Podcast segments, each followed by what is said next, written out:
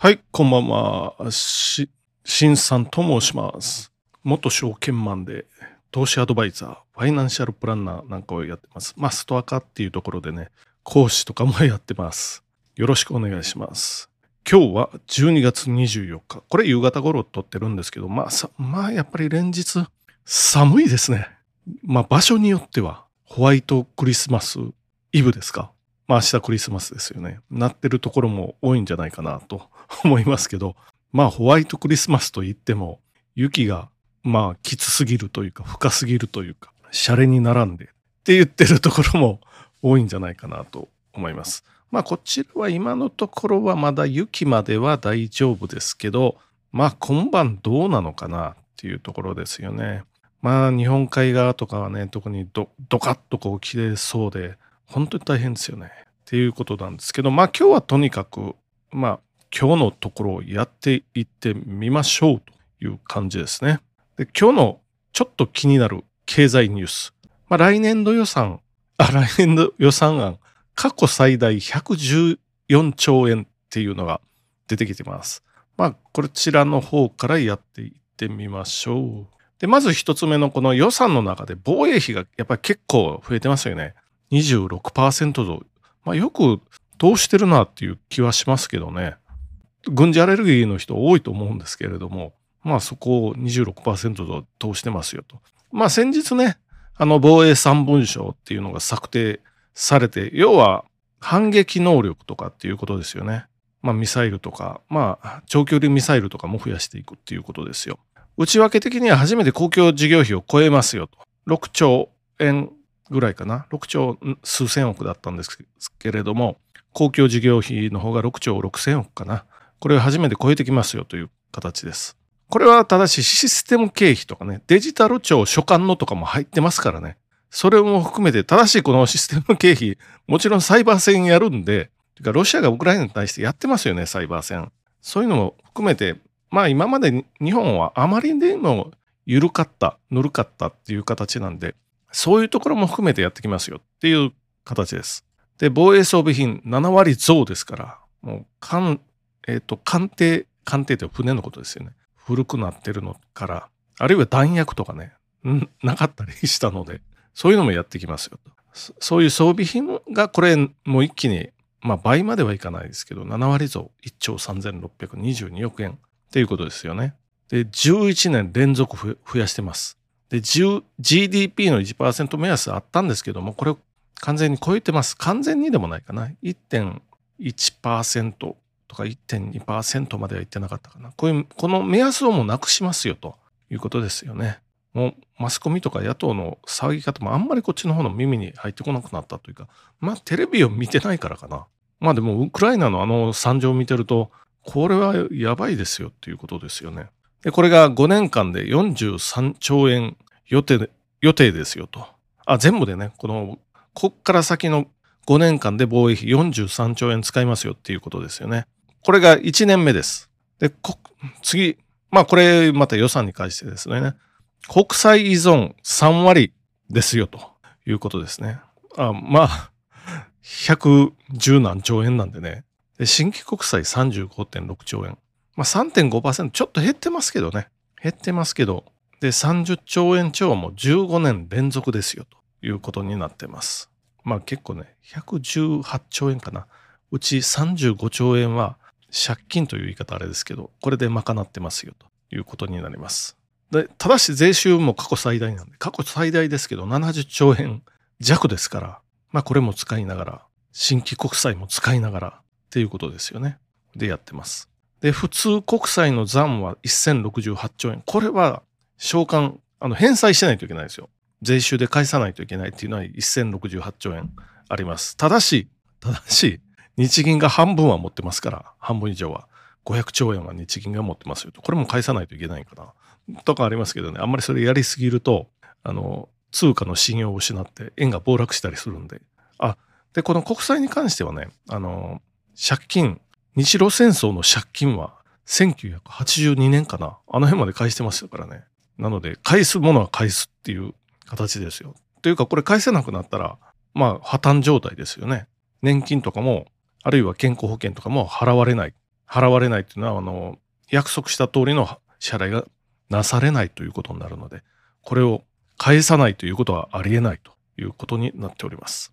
で、イギリスの例ですよね。イギリスは何ヶ月か前か、あの、女性の首相の日が出てきましたよね。何ヶ月で、2ヶ月か3ヶ月前ですよ。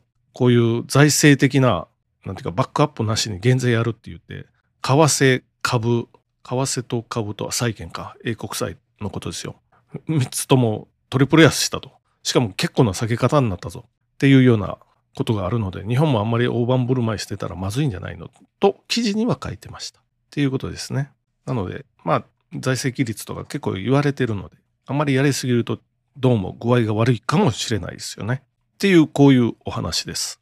で、三つ目、予算に関して三つ目のトピック、社会保障費過去最高36.9兆円ということになっております。で、これ医療関係支出がもう3割、3割占めてますよ。3割、まあ3分の1ほどですよね。で、その医療関係費どうなのっていうお話。このま、コロナ関係支出で17兆円とかなんで、これコロナ関係結構ね。で、これがなかなか小さくならないというお話ですよ。これ一つの病床ですからね、一つのあのベッドありますよね。これに1日あたり最大40万円とか予算ついてますから、病床確保っていう名目でですよ。ということは、これは確保なので、誰も患者さんがいなくても、1日40万円最大で払ってるっていうことですよ。これは普段の2倍から12倍ですよ。もう一回言いますけど、患者がいないのに40万とか払ってるわけですよ。で、病院のオーナーはめちゃくちゃ儲かってるらしいですよ、これ。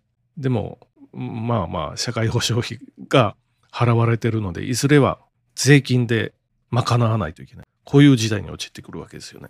で、他にも後期高齢者、一気にここから増えてきます。今、まあ来年2023年、2025年問題なんていうのはありまして、段階の世代は270万人とか生まれてたんですけれども、そういう人たちの全員が75歳、後期高齢者になってきます。後期高齢者というのは、75歳未満に比べて4倍のこのこういう医療関係支出費用がかかるっていうことでこっから先どうなるのっていうところですよね。まあそれを抑えようと必死にやってるんですけどなかなか抑えられないと。まあちょっと後期高齢者もあの健康保険料を上げてよっていう話でやってるんですけどまあどこまで抑えられるかっていうような状態になっているみたいです。でそその他にも年金はこの予算ですよ13兆円計上して、その他にもあの年金保険料でも当然払われるので、予算の中では13兆円計上されてますよ。っていうことです。これは、まあ、必死に抑制してこんなもんと。予算、税金の中から出ていくのはこんなもんと。その他にも公的年金の保険料の方から出ていくのもありますよ。マクロスライド方式って物価の上昇に比べると年金の支払いを抑制してるので、給付抑制になってますよっていうことですよね。まあ、いずれはじわじわ抑制して、で、どんどん払わなくなっていくっていうのは目に見えてるかなっていう気はしますね。で、別のこの予算以外のトピックですよ。もう一つは情報流出っていうのが起こってます。三つのそれぞれのトピックです。まず一つ目何？特定秘密、初の漏洩かっていうこう疑問符ですよね。防衛省。で、4分野あるんですよ。防衛に対する特定秘密とか、外交に対する秘密特定秘密とか、スパイ防止、テロ防止の4分野にあるんですけど、これがあの防衛省の自衛官の方から漏れたんじゃないかなと。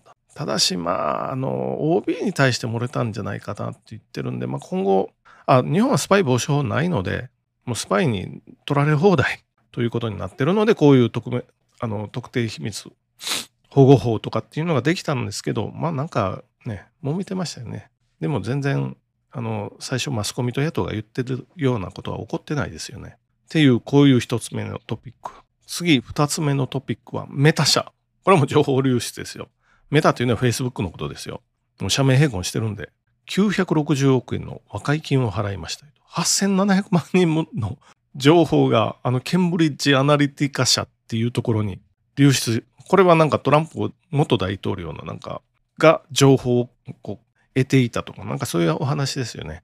大統領選挙を有利に進めるために、というところらしいです。まあ、和解金払って、まあ、おしまいにしたいっていう、まあ、もう和解金払ったんかな。そういうお話になってますよね。これ、メタ。二つ目。で、三つ目。TikTok ですよ。記者情報に不正アクセス。記者っていうのはアメリカのフォーブスとか、イギリスのファイファネファイナンシャルタイムズとか、そういうところの記者ですよ。そこの IP アドレス入手して、まあ、中国のあの TikTok の親会社というか、バイトダンスという運営会社ですよね。そういうところが、まあ、こういう記者の情報で、この記者が誰に接触したかとか、そういうのを探っていたというらしいですね。まあ、なんせ中国企業でね、まあ、アメリカはこれ中国企業が他にも個人情報、あアメリカ人のですよ、中国政府に流出でするんじゃないっていう、そういうのを懸念してるっていうことで、まあ来年からますますこう締め付けてきますよと。そういうお話になってますね。ということで、まあまあ、こういう3つの情報流出っていうのがありました。というところで、まあ我々も気をつけないといけないということで、まあ今日のところはこんなところにしとこうかなと思ってます。ということで今日もありがとうございました。じゃあ失礼します。ありがとうございます。